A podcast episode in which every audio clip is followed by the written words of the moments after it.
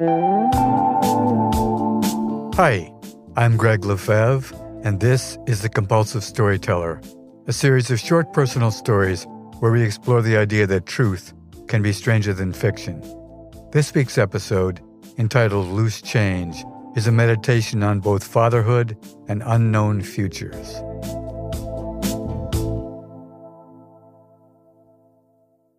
Loose Change.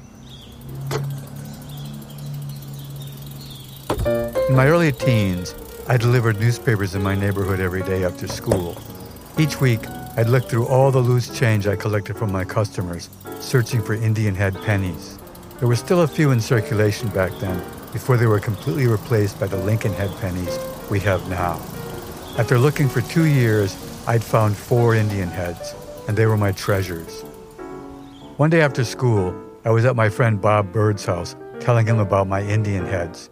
He left the room for a minute and came back with a heavy leather sack.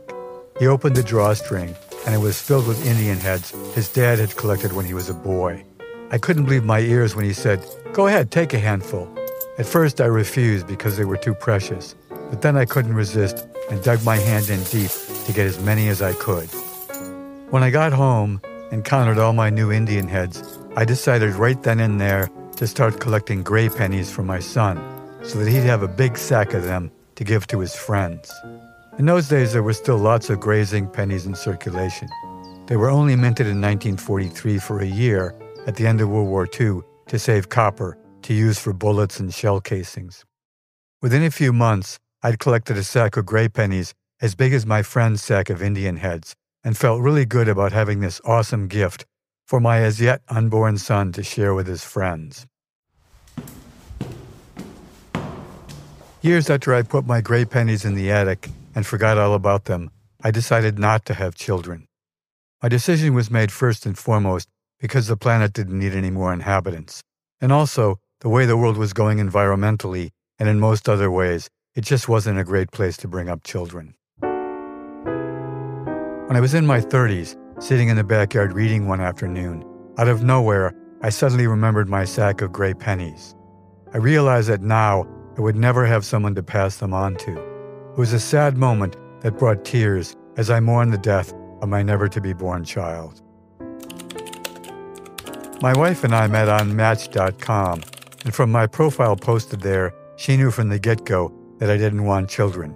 But she married me nonetheless, saying that she was ambivalent about the issue as well. But I feared that down deep, she did want to have children.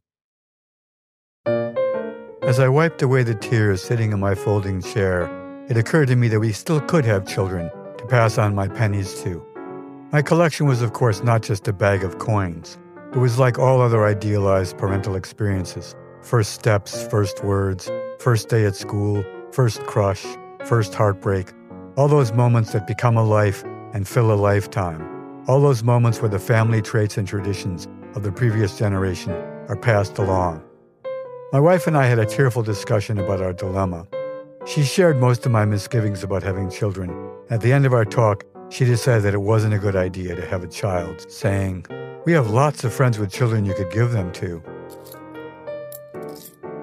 Over the years, I did get to pass my collection, penny by penny, to lots of different children. My sack is almost empty now, and I've discovered that while zinc pennies look dull gray, with a little rubbing, they polish up just as silvery as a new dime. When I give each child a shiny coin that they think is a dime, their surprise when they realize it's a penny is pure magic.